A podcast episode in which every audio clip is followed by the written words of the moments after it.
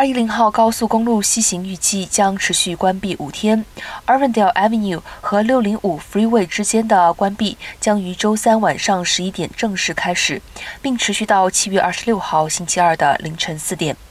司机们在未来几天需要提前改变日常通勤路线，因为预计会出现严重的交通延误。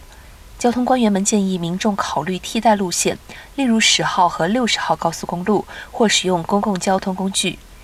加州交通局计划关闭道路，是为了方便工作人员可以在圣盖博河大桥上工作。